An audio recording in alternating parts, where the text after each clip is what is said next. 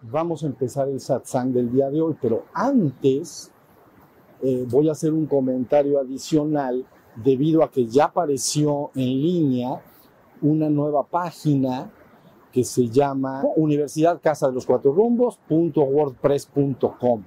Ya apareció. Entonces se va a empezar a llenar. Es un esfuerzo grande el que se está haciendo para que esa página quede complementada. Pero quiero que entiendan exactamente por qué están haciendo esa página y cuál va a ser su finalidad. Esto es nada más un comentario y luego entramos a nuestro satsang. ¿Sale? Pero miren, para que entendamos bien y quede bien registrado en audio, imaginen ustedes que desde el principio de mi trabajo hice e impulsé la iniciativa de lograr una meta que es enorme. Sería algo así como la redención colectiva de la humanidad. ¿Ok? Esa fue la iniciativa. Es enorme, enorme, enorme. Pero entonces para empezar a lograr ese objetivo, entonces se trazaron tres objetivos intermedios. ¿Ya vieron? Tres objetivos intermedios. Entonces, uno de ellos era demostrar que las tradiciones espirituales y místicas del mundo, estas tradiciones espirituales y místicas derivan de las religiones oficiales, digamos, pero la parte espiritual y mística, demostrar que esencialmente dicen lo mismo. Entonces, que de alguna manera se podían unir en un solo conocimiento y entonces se sintetizaba un solo conocimiento. Y entonces eso se logró debidamente en tiempo y forma y llevó el nombre en aquel tiempo de místico Sofía Sáenz y se quedó hasta la, hasta la fecha. ¿Ya vieron? Entonces era el primer objetivo. Síganme bien, el primer objetivo era sintetizar esto, para que la humanidad entendiera en su conjunto que no hay muchas enseñanzas espirituales y místicas que, lo, que estén destinadas a lograr la restauración del ser humano y el regreso al reino espiritual y divino, sino que es una sola enseñanza, un solo conocimiento, pero que con el correr del tiempo y en diversos lugares fue apareciendo con diferentes nombres, pero es la misma enseñanza, yo le llamo enseñanza madre, una sola enseñanza. Entonces, para lograr esta redención colectiva de la humanidad, consideré que no se podía tener el concepto de que las diferentes vías o tradiciones espirituales y místicas decían cosas diferentes, porque entonces las personas no saben a dónde acogerse. Pero si demuestras que hay una sola enseñanza, entonces ya tienes un solo conocimiento. Eso se logró correctamente en tiempo y forma y se llamó misticosofía. ¿Ya vieron? Primer objetivo, intermedio. Luego el segundo objetivo intermedio era acercar por todos los medios la espiritualidad a la ciencia. ¿Ya vieron? La religión no se puede acercar a la ciencia porque las religiones oficiales están basadas sobre sistemas de creencias. Y la ciencia está soportada en hechos verificables por terceros. Si tú dices algo científicamente hablando, lo puede lo tiene que poder demostrar otro, no te lo tiene que creer. ¿Ya entendieron? Entonces la religión, digamos, de alguna manera está basada en sistemas de creencias, se creen, se creen cosas, pero, y la ciencia no, ¿no? Conocimiento verificable por terceros. Si yo digo algo, tienes que poderlo verificar. Entonces, pero resulta que entonces no se puede unir nunca jamás religión y ciencia por lo que estoy diciendo. Pero dentro de las religiones hay una parte espiritual o mística, es la vivencia personal que la persona tiene. Esa sí se puede unir a la ciencia porque se hace verificable. Por ejemplo, doy un ejemplo nada más. Si yo digo, si yo digo, resulta que los, los seres humanos experimentan distracciones durante el día y se van a la luna y están en mente mariposa. Su mente se va y se distrae. No me lo tienes que creer. Nada más tienes que quedarte un día hacer un acto de introspección para verte a ti mismo, ¿no? Y decir, no, es que sí, efectivamente, durante el día me sorprendí varias veces en estado de distracción. Quedó verificado por terceros. No me lo tienes que creer todo el tiempo. ¿Ya vieron?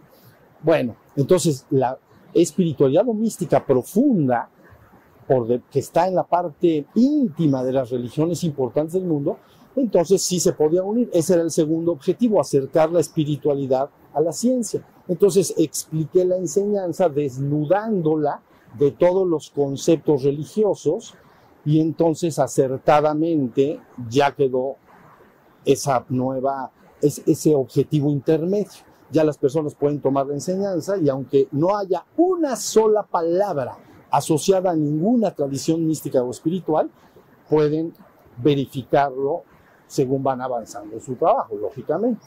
¿Ya vieron? Entonces era el segundo objetivo. Primero, ya lo dije, unir y sintetizar las tradiciones espirituales y místicas del mundo. Ya está. Dos, acercar o unir espiritualidad y ciencia. También se logró.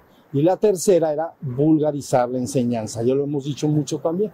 Vulgarizar la enseñanza quiere decir que la forma en que se entrega no está dada para personas especialistas en el tema, sino que cualquier persona, aunque no tenga ningún conocimiento del tema, la tiene que poder entender. Eso se llama vulgarizarla.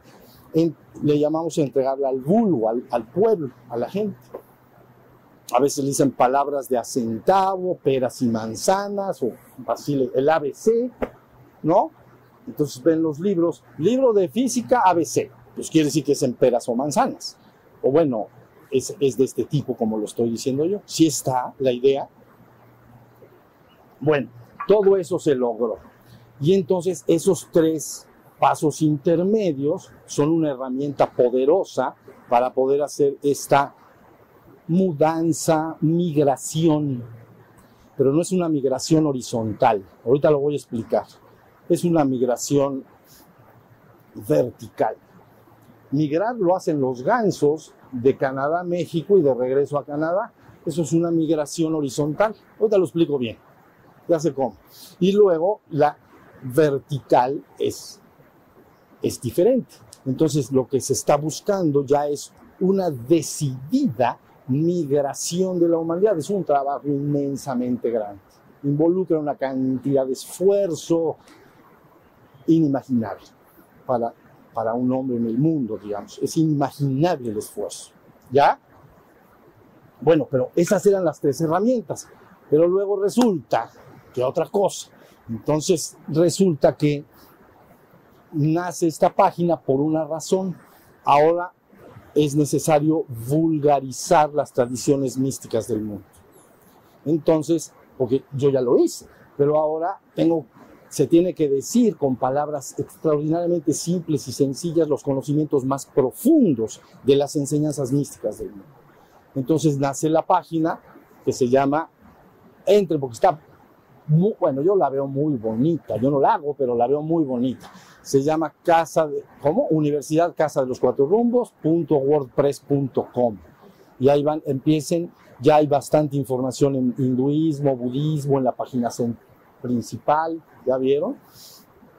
Pero bueno, nace este nuevo esfuerzo. Entonces, casi con seguridad, en los siguientes satsang, casi con seguridad, los que vengan se van a dar cuenta que voy a empezar a hablar desde un punto de vista de una tradición, de un punto específico, para ir desnudando los conceptos más complejos, ¿no? La psicología y filosofía más compleja de las tradiciones místicas de una manera vulgarizada.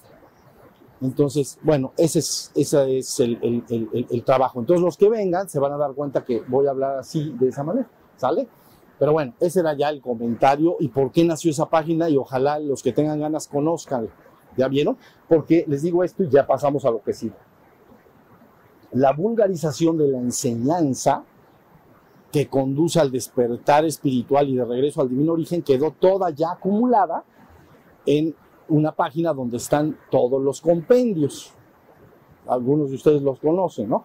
Pero ahora, en, en esta de Casa de los Cuatro Rumos va a ser lo mismo, pero desde cada una de las tradiciones. Va a ser una chulada, van a ver. les va a gustar.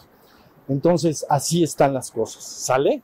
Bueno, pero nada más quería yo compartir este nuevo, esta nueva iniciativa que va, ya nació, ¿no? Para poder llegar a más personas. El objeto siempre es llegar a la mayor cantidad de personas para que entonces se pueda sumar la voluntad de esas personas y se haga la migración de la que estoy hablando. ¿Ya vieron? Entonces, eh, déjenme ver cómo se los explico. Bueno, lo voy a explicar así. Hagan de, esto nomás es una explicación, lo que quiere decir esta migración vertical. Imaginen ustedes que en la historia de la, de la tradición mística judía, que la gente conoce como Cábala, ¿no? En la historia de la tradición mística judía, nació con el correr de muchos siglos una serie de documentos, bastantes documentos, que se llaman apocalipsis, se llaman apocalipsis. Entonces, los apocalipsis son documentos que tienen dos visiones. Una es una dimensión horizontal y otra es una dimensión vertical. ¿Ok? Dimensión horizontal, dimensión vertical. Ustedes conocen, o la gente normalmente ha oído al menos o conoce, que en la Biblia hay dos apocalipsis nada más conservados. Uno está en el Antiguo Testamento, que se llama Daniel, ¿no? Y el otro en el Nuevo Testamento, que se llama eh, Apocalipsis. Es el de Juan, al final de la Biblia. ¿Ya vieron? Pero, pero aparte de eso, Apocalipsis, en la historia del judaísmo se escribieron muchos documentos que se llaman Apocalipsis. Y siempre los Apocalipsis tienen estas dos dimensiones, la vertical y la horizontal, perdón, la horizontal y la vertical, como una T de cabeza, para que los que están escuchando el video entiendan. Una T de cabeza. Entonces, la, la dimensión horizontal quiere decir que es en el mismo plano de realidad y nosotros lo entendemos como pasado, presente y futuro. ¿Ya se entendió? Ayer, hoy y mañana. Es en el mismo nivel, es horizontal a veces llamamos en el proceso histórico. Entonces los apocalipsis dicen, es que va a llegar un momento en que va a bajar la palabra y va entonces a redimir a la humanidad. Pero está hablando, ah, adelante. ¿Ya vieron? Entonces tiene una dimensión horizontal, 500 años adelante, 1000 años adelante. ¿Sí se está entendiendo? Una dimensión vertical quiere decir que entonces cuando la palabra llega en el momento oportuno y bajo las circunstancias correctas, entonces se hace una migración no en el mismo plano de realidad, ni en el tiempo, ni en el espacio. Es decir, no es hoy y dentro de un año o un año atrás, es en el tiempo. Síganme en esto. El espacio sería lo del ganso. Entonces el ganso está en, en México, ¿no? Se va y migra a Canadá y luego regresa está en el mismo nivel tiempo-espacio. ¿Sí me estoy explicando? Está facilísimo. Y entonces lo que se busca, ¿no? En las tradiciones místicas profundas es una migración vertical hacia las regiones espirituales del ser y luego de regreso a lo divino. Ese es el esfuerzo entonces que se está haciendo. ¿Ya vieron? Entonces cuando yo estoy diciendo se está se está propulsando el esfuerzo para lograr una ascensión o redención colectiva de la humanidad, es de lo que estoy hablando. No es de construir un nuevo reino en este mundo, ¿no? Sino de que la, humanidad migre en sentido ascensional, en sentido ascendente, hacia arriba. ¿Sí se está explicando? Entonces, el Apocalipsis que estoy diciendo de Juan tiene esas dos dimensiones. Cuando se escribió, ahí por el siglo I, entonces se dijo, va a regresar una palabra y va a decir ta, ta, ta más adelante, pero así como cuándo, pues quién sabe, pero es el horizontal. ¿Me estoy explicando lo que digo? Entonces ya te explica la dimensión horizontal, qué va a pasar en el futuro aquí. Pero luego dice, ¿y cuando llegue qué va a pasar? No, pues, pues el fin del mundo. ¿no? Y nos vamos de regreso a casa. ¿Cómo la ven? Buenísimo, ¿verdad que bien? Buenísimo. Todos y cada uno de los seres humanos, sin excepción alguna, todos y cada uno de los seres humanos, ¿ok? Chispas divinas, almas, o le ponen el nombre que quieran, me es igual, todas deben avanzar en este proceso que estoy hablando. Tarea inmensa, inmensa. Bueno, entonces, ahí ya, ahora sí ya, ya, ya se entendió. La idea original de mi presencia en el mundo fue siempre esa intención, esa voluntad. ¿No? ¿Para qué quieres hacer otro reino bonito aquí en el mundo? Mejor pues, nos vamos a casa. El Apocalipsis dice, bueno, pero no importa, porque se restaura la enseñanza y viene un milenio todavía para que la humanidad pueda hacer su ascensión. Esto quiere decir que no tiene que ser en un día, ni en un mes, ni en un año. O sea, entiendan las dimensiones del esfuerzo de lo que estoy hablando. Tomar a la, a la colectividad humana, 7.500 millones de seres humanos en el mundo. Y los que no están en el mundo ahorita, los que ya se fueron y vendrán, suman una buena cantidad. Entonces, bueno, ya, pero eso, eso es otra historia, ¿entienden? Todos y cada uno de los seres humanos tendrán que hacer este ascenso. Bueno, y no es porque tendrán que hacerlo como en contra de su voluntad, lo, van a, desear y lo van, ya vieron, no lo hacen porque no, porque no, porque no saben ni para dónde jalar, no saben ni para dónde correr. Pero ya que le entienden, dicen, hoy te explicaré una sola forma de cómo puede empezarse a activar este proceso. ¿Ya está la idea? Bueno, ahora sí entramos al satsang. Miren, recuerden que estábamos diciendo la semana pasada, hablábamos del absoluto. Hablábamos del absoluto la semana pasada. Y cuando hablábamos del absoluto, yo utilicé, hice el, eché mano de un recurso que se echa normalmente, que es los mitos, cuentos, etcétera, ¿no? Grandes epopeyas para explicar las enseñanzas espirituales. Entonces, les hablé del mito de Shiva Shakti, ¿no? Ese fue el que tocamos la semana pasada. Entonces, yo dije, el absoluto es la suma y fusión de Shiva y Shakti. Eso les dije. Es un mito, ¿entienden? Shiva no es un ser azul que anda por ahí, quién sabe en dónde. Es nada más un recurso de las operaciones del absoluto. Entonces, Shiva es entendido siempre en el hinduismo, es entendido como la conciencia absoluta, allá en la trascendencia, antes de que el mundo fuera, fuera de esta existencia, ¿ok?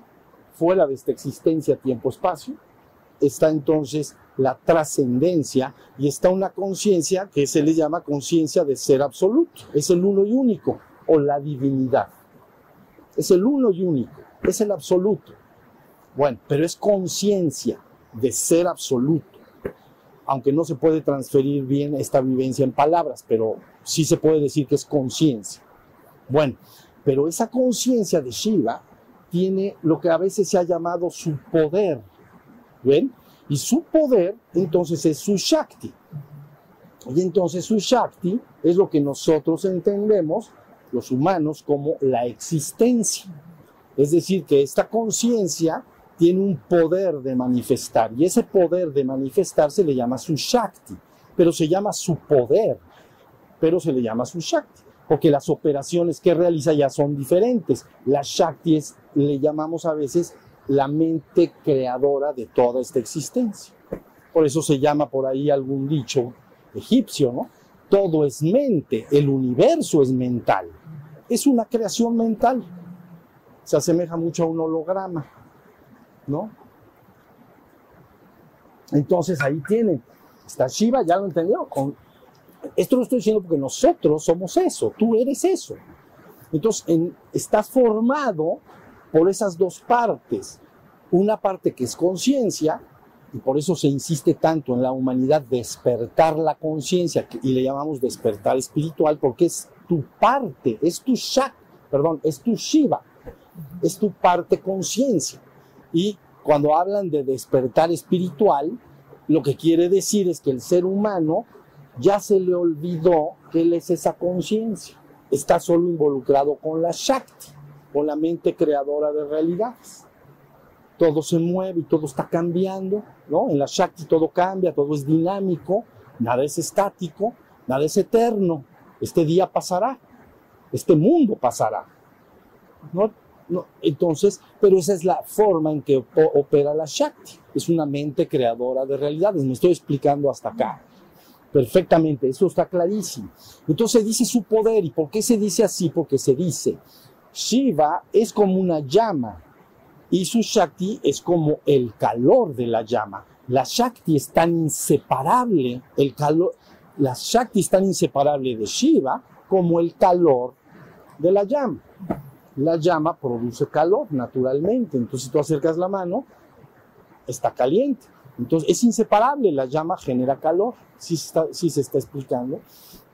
Entonces en las cosmovisiones o cosmogonías del mundo se habla de un principio antes de que el mundo fuera.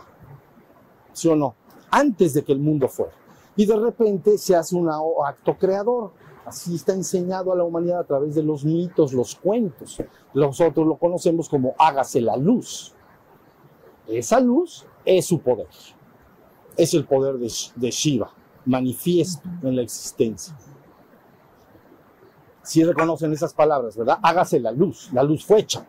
Y entonces viene una creación, pero en sentido vertical, de arriba hacia abajo, porque se hace una luz, pero la luz es abstracta y luego te tiene que pasar por un proceso de densificación desde los estados no formales o que no tienen forma, pues, abstractos, hacia los estados con forma y hasta abajo, hasta abajo, aquí estamos sentaditos, para que vean dónde estamos.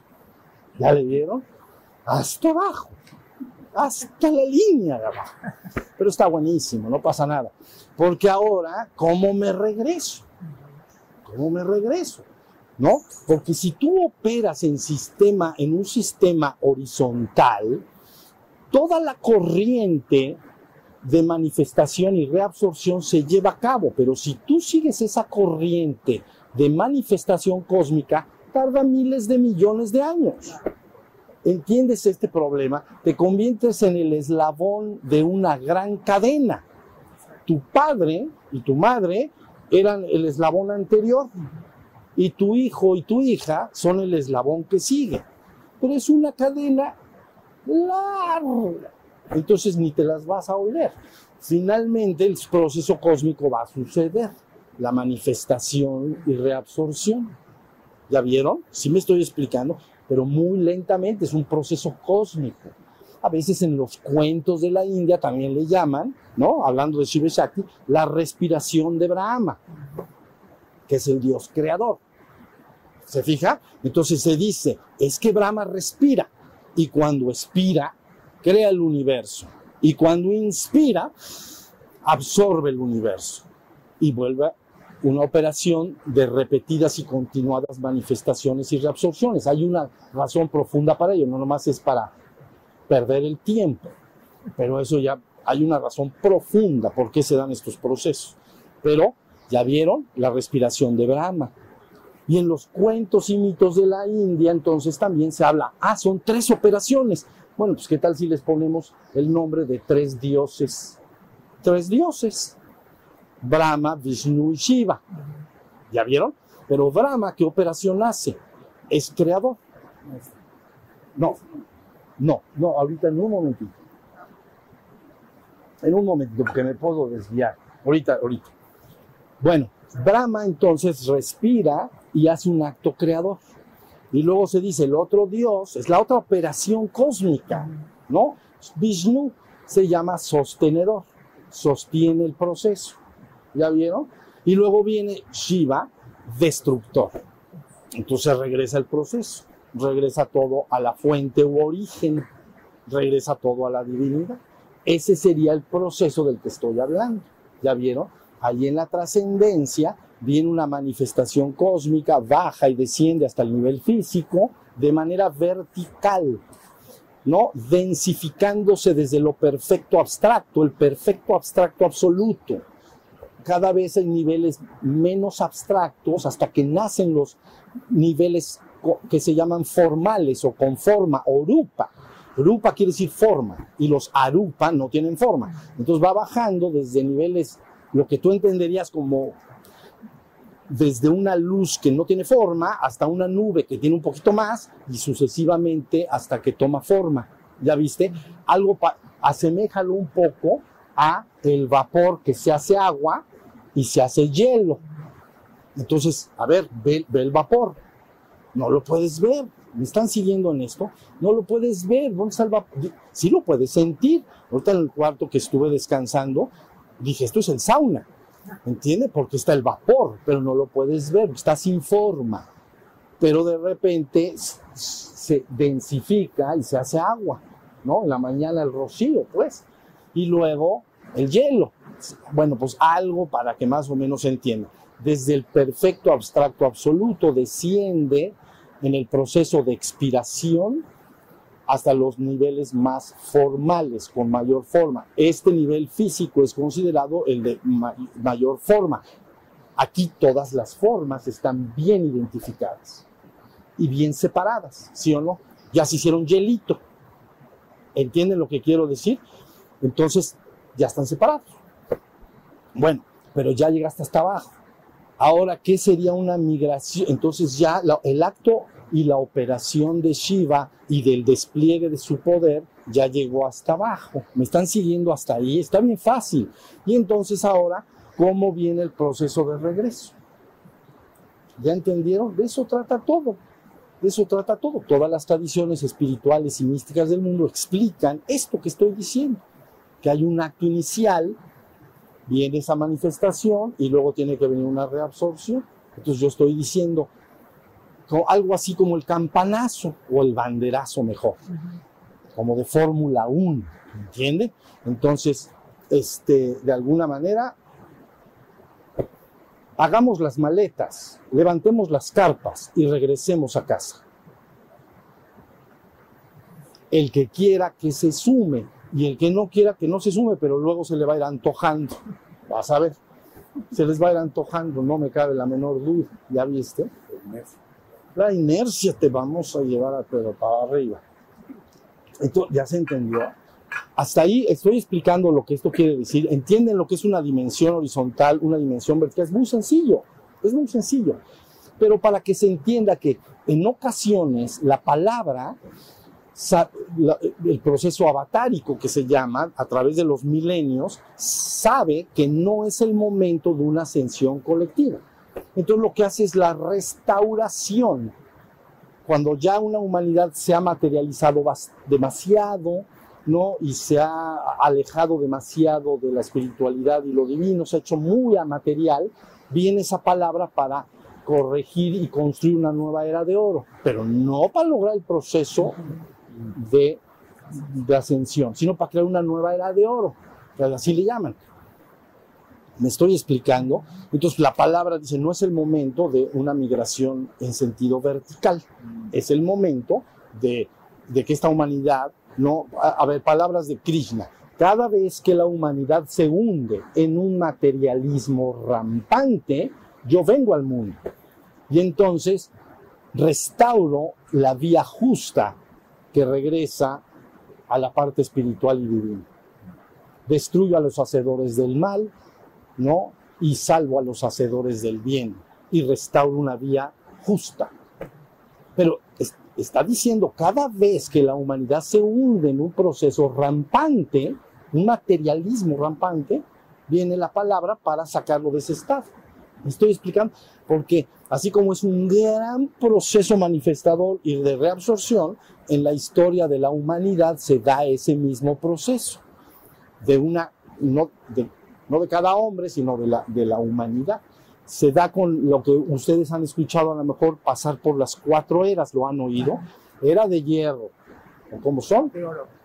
Esa es la. Ah, la última. eh, Sí. ¿Cuál es la peor? La peor. La hierro. De hierro, ¿verdad? ¿La de piedra? No, mi vida, eso es otra cosa. Era, era- era de hierro. Hierro. Ahí está. Hierro, plata, oro y cobre. No, No, cobre, plata, Bronce. Bueno, primero Bronce. oro, plata. Oro, plata, bronce y hierro. Y hierro. Pero, ok, entonces lo que dije, este mensaje que dijo Krishna ahí, cuando la humanidad caiga en el estado de hierro, ¿no? En un materialismo rampante, en el cual se ha olvidado completamente de su parte espiritual y divina. Yo vengo al mundo con la palabra para sacarlo de ese estado, pero para que pase a una era nueva de oro. Y entonces vuelve el proceso. Como la historia de las culturas. Tienen su, eh, su nacimiento, llegan a un pináculo muy alto y luego... Ya vieron, este proceso de manifestar y reabsorber está en muchos niveles, en muchos niveles. Ya, ya me están entendiendo a qué me refiero. Bueno, pero el proceso avatárico nunca había mencionado por qué no hacemos una redención colectiva de la humanidad. No estaba dado así, estaba pospuesto. Como Quetzalcoatl en, acá en, en, Anáhuac dijo, yo volveré. Digan a los vecinos de Cholula que yo volveré a ellos y estaré entre ellos, ¿no? Para consolarlos. Eso fue lo que dijo. Y luego dijo, chao, y que se va y que se fue. Pues bueno, el proceso avatárico a veces promete un regreso. Yo volveré. Pues aquí con Quetzalcoatl está dicho, con el cristianismo está dicho también, que le llaman segunda venida de Cristo. ¿Sí o no? Ahí está. ¿Ya vieron? Es sentido horizontal. Yo volveré, pero ¿cuándo? Pues, eh, eh, en mil años o bueno, hay toda una se conoce bien cuándo, no crean que nomás de churro, pero bueno, la cosa es, es horizontal, porque se sabe que en ese momento no puede haber un proceso colectivo vertical. Eso es la... Y, y, cuando yo digo un proceso vertical, tampoco se imaginen que lo vas a ver en tu vida personal. Si puedes incorporarte a ese flujo, pero no lo vas a ver en la humanidad. La humanidad está enfrascada en los 10.000 asuntos. Luchas de poder a todos los niveles, control y dominio de las poblaciones. No, no, no. Es una chulada. ¿Ya vieron? Una verdadera chulada. Entonces, no lo, pero sí te puede, la, se pueden ir incorporando cada conciencia, porque dijimos que Shiva es conciencia, pues aquí es conciencia. Cada conciencia que escucha la palabra la reconoce y dice, esto es. Y entonces incorpora, entiende lo que quiere decir, se incorpora en su corazón dependiendo de su situación kármica en un momento dado, ¿no? Nadie tiene necesariamente que renunciar a su vida personal, sino ajustar la palabra a tu vida. Pero la conciencia cuando escucha esto responde normalmente de manera afirmativa, lo, lo quiere, porque sabe que aquí se encuentra en un nivel que no es un estado de gracia plena, ¿entienden? Por eso se llama a veces esta existencia su verdadera faz, o su verdadera cara, pues, es el sufrimiento. Entonces le llaman expulsado del reino, y nada más es cuentos y mitos para explicar que este es un nivel, pues como que no es el mejor para estar. Entonces si te dicen, oye, nos vamos a ir a un lugar que está mucho mejor, pues la inteligencia diría yo, me quiero sumar a eso. Y no no, váyanse, ¿a dónde se van? Eh, ya sabe, a ver, vivo en, vivo en un cuartito y me dicen, vas a ir a un castillo inmenso, precioso y vas a ver. No, yo no voy. pues no es inteligente no sumarte a algo así. Yo me sumaría, pero bueno, ya entendieron, pero estás hablando de miles de millones de seres humanos que con su libre albedrío finalmente tienen que responder a la palabra. Con su libre albedrío. ¿Entienden esto? No es de que te agarre tú a tu hijo, si en el domingo, un hijo pequeño, pues, le dices, vamos a ir a desayunar a tal lugar, pues ni modo, lo agarras de la mano y te lo llevas. Entiende lo que quiere decir, pero esto que yo estoy diciendo no se puede hacer así. Se tiene que respetar el libre albedrío de todas y cada una de las chispas y que por voluntad propia digan, me quiero sumar a eso. Aunque de momento no entienda bien, pero yo me quiero sumar, que su corazón se sume a este proyecto. ¿Sí se entendió? Pues en esas andamos. En esas andamos. Entonces, bueno, Ahora, antes de terminar, les voy a dar una de las formas en que se puede empezar este proceso ascensional. ¿Ok? Fíjense bien. Una nada más. Hagan de cuenta que cuando se dice Shakti o el, poder de Shiva, se habla de energía. ¿Estamos? Así el término que nosotros ya conocemos actualmente, ¿no? Energía. Antes le llamaban Sadai, el tonante o el rayo, pero bueno, energía. para, porque ya nacimos en una civilización en la que entendemos la palabra energía. La Shakti es energía que está acomodada en diferentes niveles de densidad, como les acabo de explicar, hacia, desde lo abstracto hacia lo concreto. Ya está. Pero toda esa energía es como una plastilina. Quiere delante del escultor. Es un escultor, le das una masa de plastilina, por ejemplo, y entonces la puede moldear, ¿sí o no? Porque es escultor. Entonces dice, voy a hacer con esta masa de plastilina, voy a hacer un caballo, o voy a hacer un niño, una persona, o lo que quiera hacer, ¿no? Quiere esto decir que tu Shakti, tu parte Shakti, que eres mente creadora de realidades, lo que tú empiezas a pensar, a decir, a hablar y a sentir, empieza a agarrar a toda esa energía y la empieza a moldear como plastilina y va construyendo tu futuro. Pero tú puedes construir tu futuro mañana, diciendo mañana, otra vez el desayuno, mañana voy a desayunar el domingo a tal lado. E, es, horizontal, ¿ya entendiste? Mañana es horizontal, pero tu mente creadora de realidades agarró, aunque no lo creas, agarró la energía y construyó esa realidad nueva, holográfica, y ya tú mañana estás en ese lugar desayunando. Pero es tu mente creadora la que lo hizo.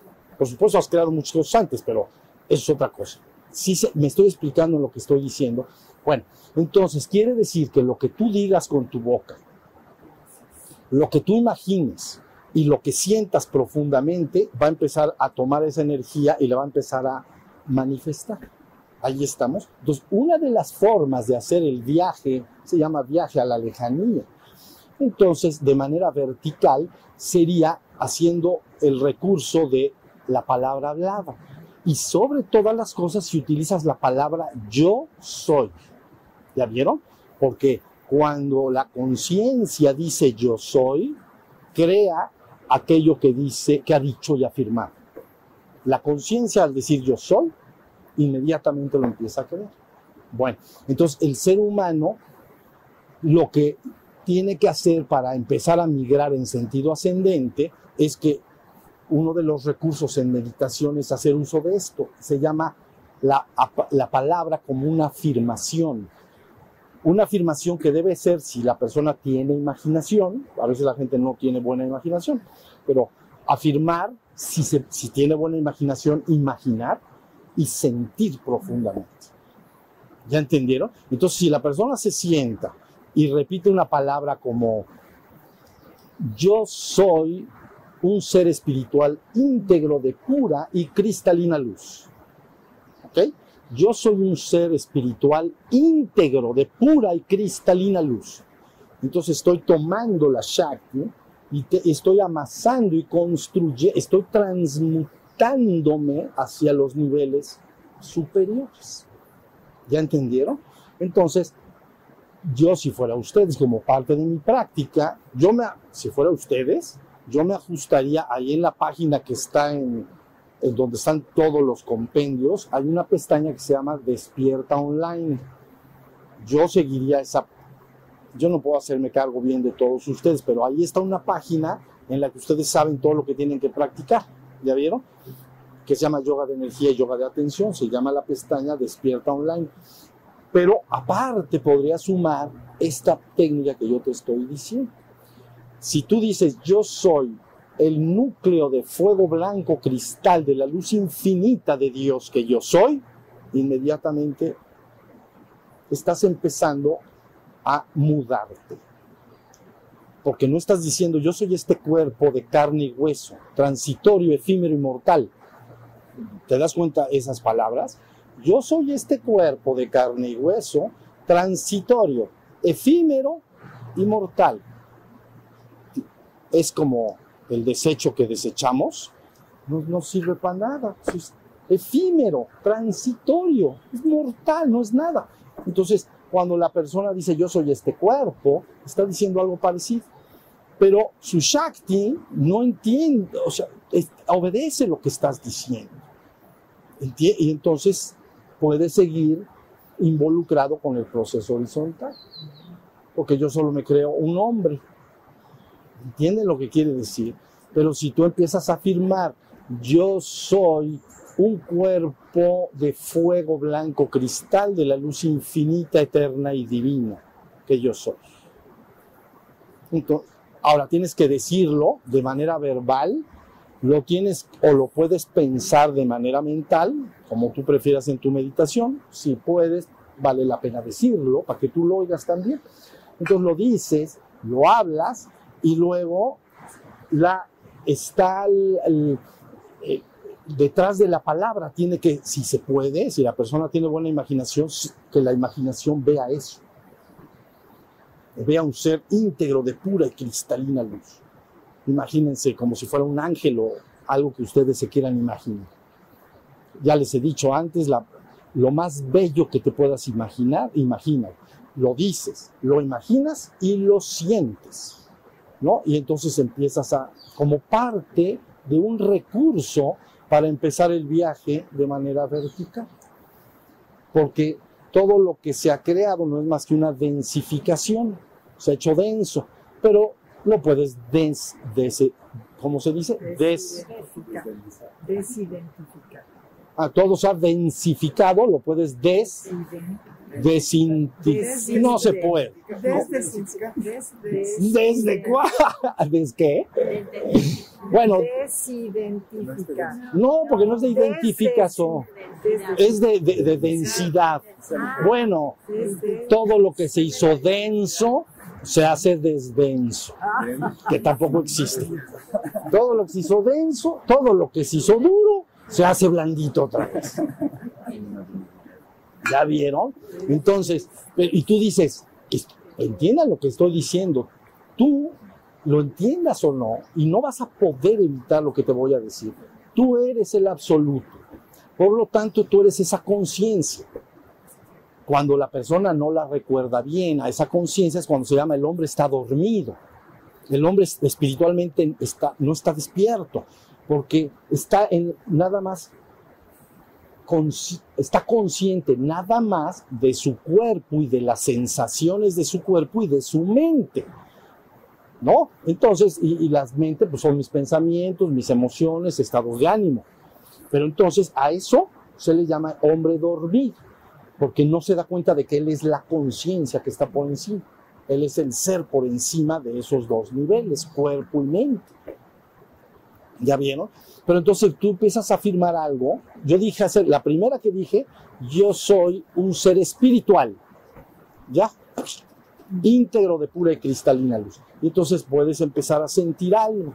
Pues, cuando la persona ha trabajado en esto de manera formal, y yo estaré pendiente, entonces puedes sentir cierta vibración interna, así como conocen el ronroneo de los gatos, más o menos. Entonces como que se te prende el piloto. Entonces, y entonces la persona dice, ay, ay, ay, ay, ¿por qué? Porque es que la palabra fue, transmútame. Disuelve esto y transmútalo. Eso es, un, es poderoso. Entonces, es una de las formas que la persona puede usar para iniciar su viaje de manera vertical. ¿Ya vieron? Entonces, todas esas palabras las puede usar. Puede usar, yo soy la, bueno, en, el judaísmo dirían la Shakti. No, perdón, Shekinah. Shekinah. Yo soy la perfecta Shekinah en la tierra. La Shekinah es entonces un vehículo de luz. ¿Ya vieron? Entonces, todo este viaje apocalíptico en sentido vertical se le llama la obra del carro, porque está asociado al carro de Elías. Ya conocen ustedes que Elías andaba con Eliseo ahí dando vueltas por todos lados, y entonces llega el carro, ¿no? Y entonces lo toma y lo asciende de manera lo asciende de manera vertical, no horizontal. Entonces se llama la obra del carro, pero quiere decir la obra del Merkabah, la obra del cuerpo de luz, porque es Merkabah. Entonces es cuerpo, espíritu, luz. Mer luz, Ka es espíritu y, Va es cuerpo. Entonces Merkabah, pero se dice de reversa. Entonces cuerpo, espíritu, luz. ¿La vieron? Entonces la obra para hacer el ascenso vertical implica la transfiguración y transmutación de la parte más densa hacia la parte superior. Y si tú repites lo que yo te estoy diciendo sostenidamente durante algunos años y estaremos pendientes de todo, vas a empezar a, a- a ver de, a qué me estoy refiriendo. ¿Ya vieron? Se lleva a cabo la obra del carro o del Merkabah, el descenso de los Merkabah. Ahí estamos. Bueno, ¿está bueno o no? ¿Fácil o no? Más fácil imposible. Nada más tienes que sentarte y repetir, pero repetir, imaginar si lo puedes y sentirlo, sentirlo. Finalmente les digo algo y vamos a descansar. Tu cuerpo y toda la materia que tiene tu cuerpo, cada átomo de tu cuerpo, está viajando a 97% de la velocidad de la luz. ¿Estamos? 97%. Entonces un átomo tú lo podría, no puedes ver sus partículas, lo que puedes ver es como una nube, porque está, ahora sí que hecho la mocha. Entonces se vería una, de alguna manera, una, una nube. Pero las partículas que están ahí, que tú llamas masa, que puedes percibir como partícula, viajan al 9, 97% de la velocidad de la luz. ¿Ya entendieron? Bueno, pero si le das un empujón y lo llevas al 100,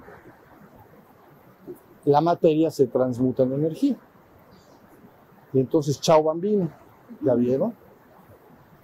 O sea que ahora ya hay un soporte científico, es, es- es- esta obra del carro, la ascensión que se llama en los términos cristianos, todo ese trabajo místico profundo, bien secreto al principio, muy profundo, entonces llega la ciencia del siglo XX, ¿no? Tres científicos principalmente, y revelan el misterio. Dicen, es que eso que decían aquellos, que parece una...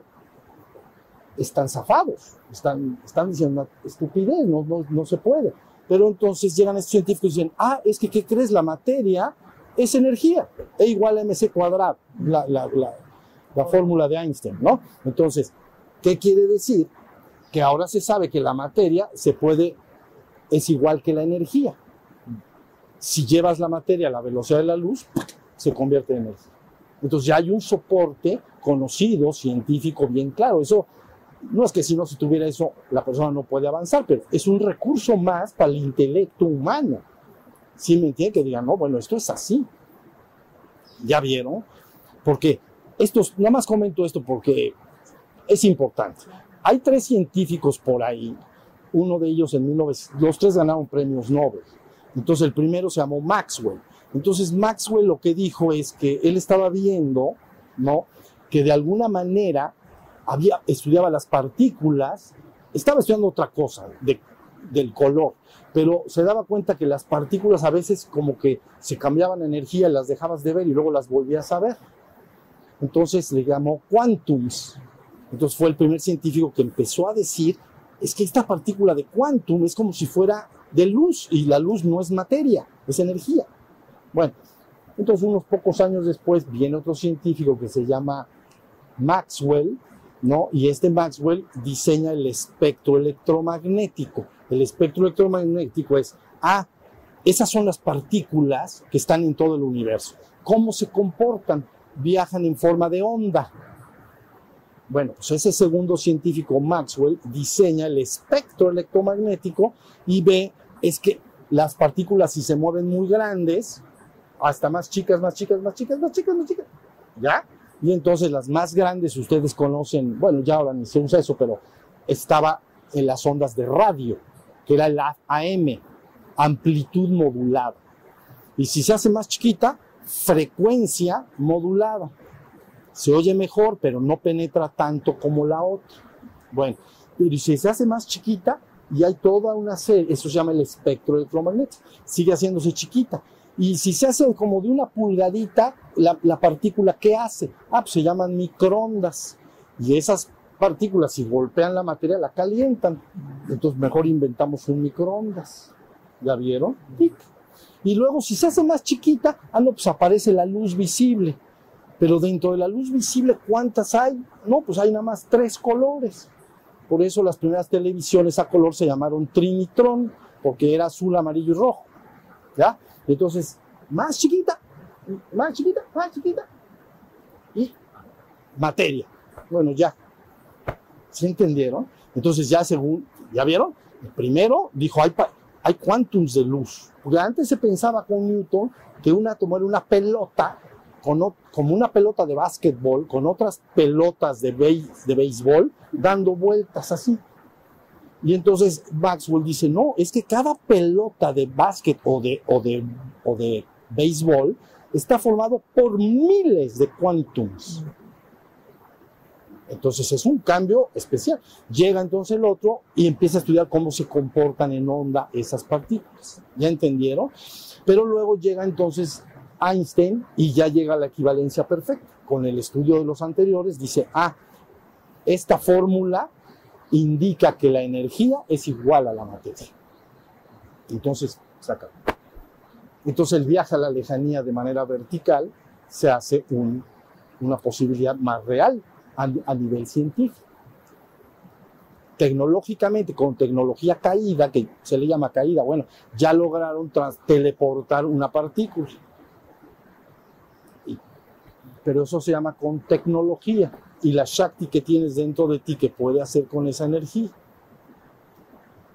Lo que pasa es que ahorita cree que no puede. ¿Ya viste? Ve a la calle hoy. Te, te va a decir que estás loco, pero dile a cualquier persona, tú di que eres luz y te vas a hacer luz. Te va a decir, no, está loco. Este, vamos, o sea, no, no está entendiendo nada. Porque él no cree que pueda. Pero lo primero es entender que la materia y la energía son lo mismo y que tu mente creadora puede tomar esa energía y llevarla. Entonces, todo el sistema que se llaman apariciones, desapariciones, bilocaciones y todos esos eventos místicos empiezan a tomar un soporte científico. ¿Ya entendieron? Ahí, he ahí nuestra historia. Entonces, el hombre tiene que entender que la, lo voy a tener que decir así, pero que la mente divina, o sea, si crees que tu mente humana va a entender a la mente divina, eh, no se puede fácilmente. Más eh, la puedes ir de a poco conociendo, incorporándote en ella, pero finalmente tú eres ella. Ya viste, pero no se le han acabado las ideas.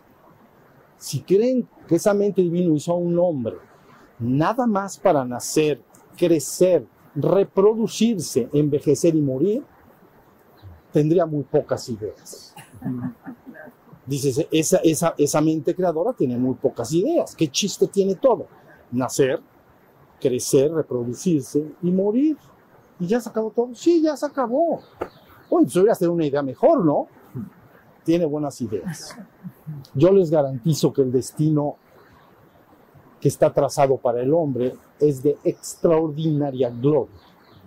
Nada más necesita, por favor, ir rompiendo los límites y sumarse a lo que yo estoy diciendo. ¿Entienden? Y empiecen con sus afirmaciones, no les saquen.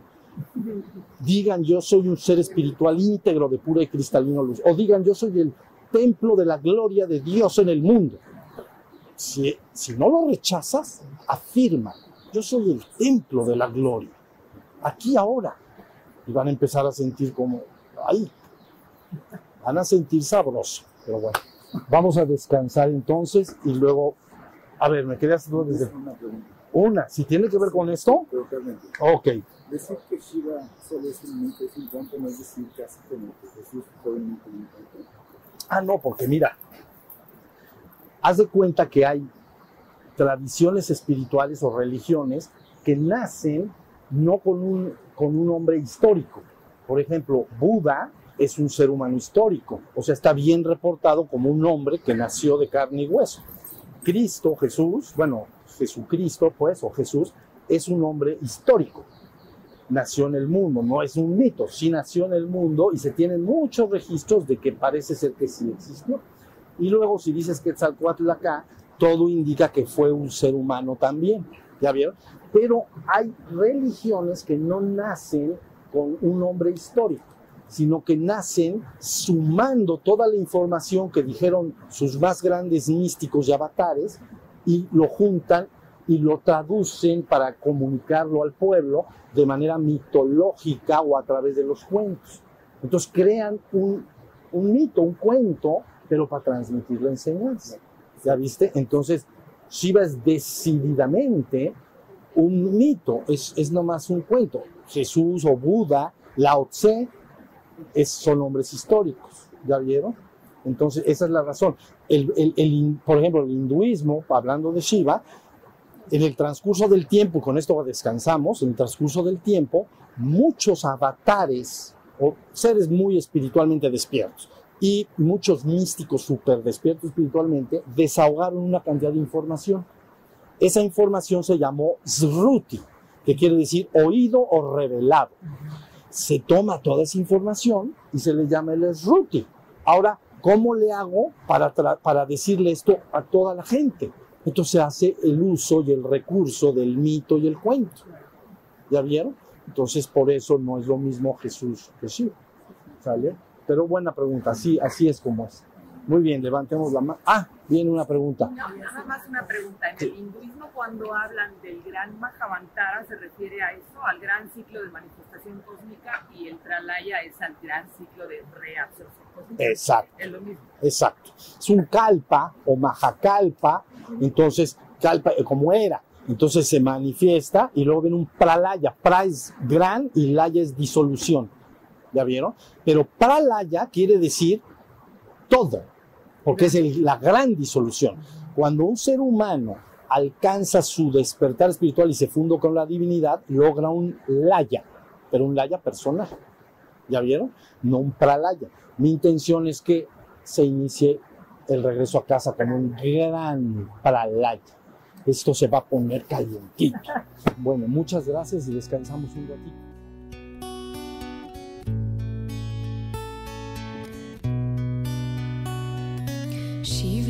Shiva Shiva Shambho Shiva Shiva Shiva Shambho